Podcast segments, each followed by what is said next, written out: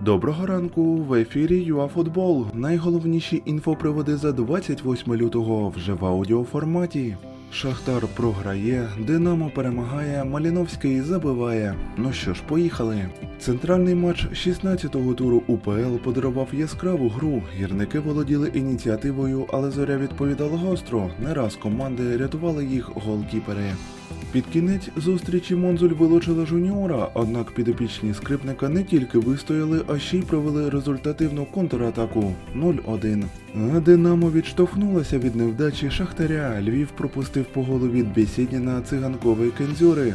А, ну і з опонента киян один автограф оформив нич.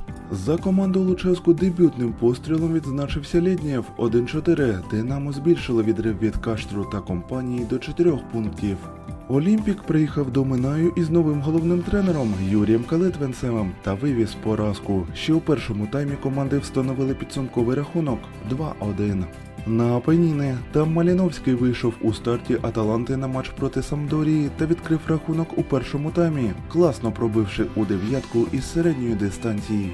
2-0 королева провінціалів наздоганяє Ювентус. Також Інтер розгромив Дженуа 3-0, а Мілан у гостях здолав Рому 1-2.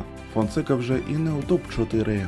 АПЛ Лестер поступився Арсеналу 1-3. МЮ знову оформляє сухий паритет із Челсі. А ось Ліверпуль перервав серію невдач та обіграв Шеффілд 2-0. Тоттенхем зусиллями Гарета Бейла розбив Бернлі 4-0. Ла Ліга Вільяреал, опонент Динамо у Лізі Європи, приймав Атлетіко. Педраса оформив автогол, а Жуао Феліш закріпив перевагу банди Сімеоне.